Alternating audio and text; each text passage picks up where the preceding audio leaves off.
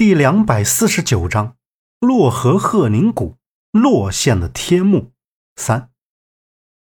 杨木和周震刚说了一句话，就看到罗俊明的人把周震和左阳向外拉。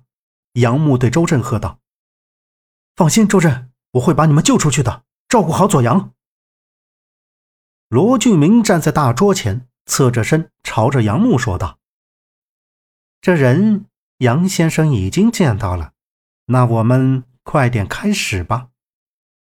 看着两个人惨不忍睹的样子消失在门口，杨木目光冷冽，握紧拳头，气愤不已的扭头喝道：“你竟然对他们下手！你这样对他们是不是太过分了？”哎，这个事是我下面的人干的，我是不知情的。不过我已经警告过他们。不能再这样对待杨先生的朋友，这次一定会好好善待你的朋友的。罗俊明眸光一转，把嘴里的卷烟取下来，缓缓道：“杨木看到那个戴眼镜的男人靠近罗俊明，小声的嘀咕了一句：‘最好是这样，不然别想知道铃木在哪儿。’重新站回到大桌前的杨木低头沉思着。”罗俊明平声静气的点头应道：“嗯，我会吩咐下去的，杨先生大可放心。”随后，杨木让他们准备了一碗清水、一张白纸、一支笔。清水必须是不掺杂任何东西的，非常清澈干净的清水；而白纸又要求和自己所画的那张一样的。待所有的东西准备好之前。杨木问了张瑞雪一个问题：“瑞雪，你有没有研究过唐朝的古画？听说《居春山图》也是唐朝人所作，与《八马祥和图》应属于一个时期，但是与《八马祥和图》的著作画家韩干的画风完全不同。因为韩干比较擅长画马，山水画不是精通，画不出这等青山绿水、云雾缭绕，似仙界一般的美景。”这居春山图之前被下雨淋湿过，所以落款的印章都看不清了。很想知道居春山图是唐朝哪位画师所作。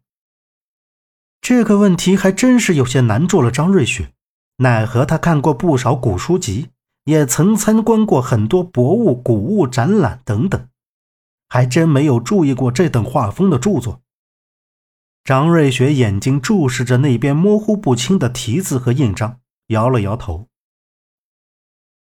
这是唐朝宗室彭国公李思训的儿子李昭道所绘。戴眼镜的男人扶了扶眼镜，说道：“还讲了一些关于这父子二人的生平事迹。”杨木并没有给他什么好眼色，继续看眼前的画。当杨木要的东西都拿过来时，杨木按照上次梦莎的方法，从画的上面开始往下倒水。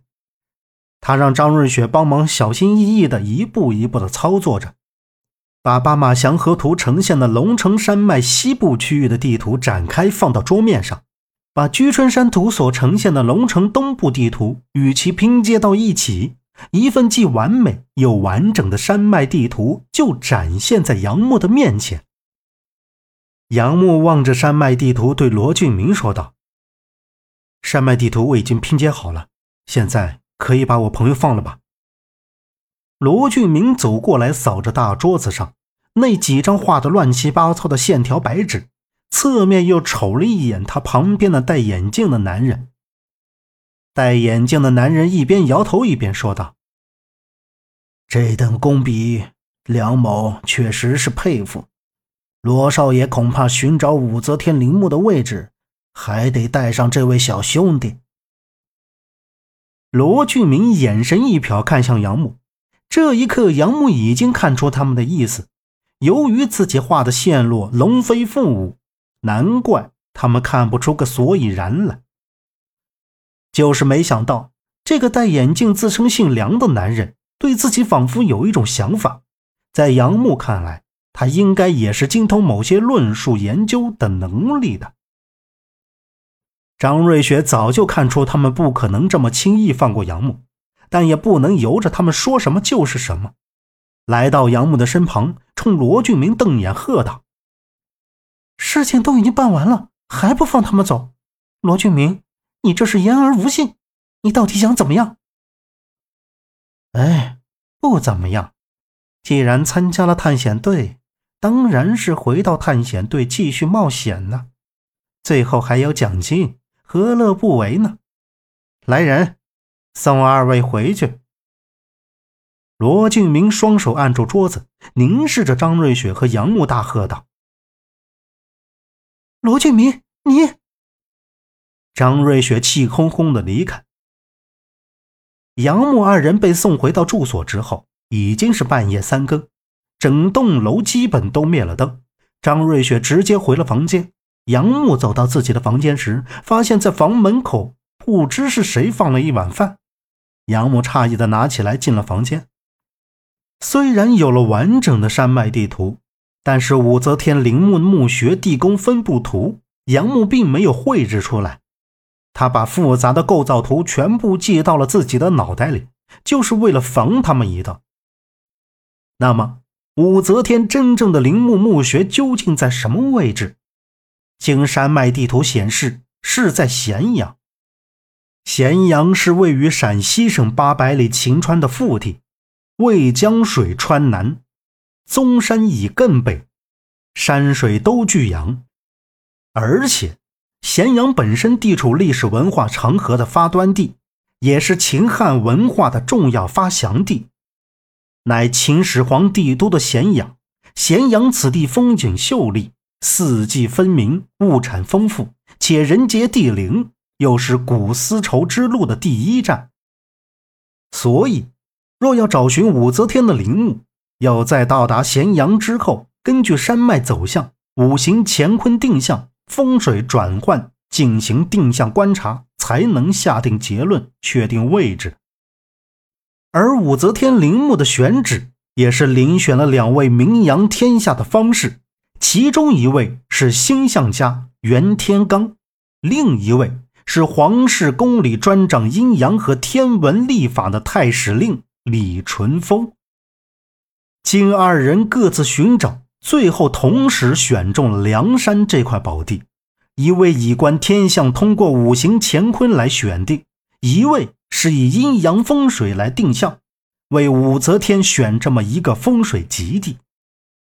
杨木背着一包极少的装备用品，一边走着一边说着：“他们大部分分成了两个组，一组人在探险队长的带领下去了汉中。”探险传说中的天坑，另一组就是杨木他们加上那个姓梁的，一共十人的小组，去往咸阳探险前线的梁山。这个姓梁的是在早晨他们上车的时候来的，他的出现让杨木很被动。他告诉杨木，罗俊明已经让周震他们带去咸阳的路上，接下来到达咸阳以后上山的所有行程路线。由他来安排。他说：“等他们找到墓穴的确切入口之后，就把周震和左阳放了。如果杨木要是耍什么花招，就把周震他们从山顶上扔下去。”看着姓梁的戴个眼镜知识分子的样子，和投缘的人聊起天来，竟没有自控欲，无关紧要的东西一扯一大堆。杨木问的问题都没有说到正点上。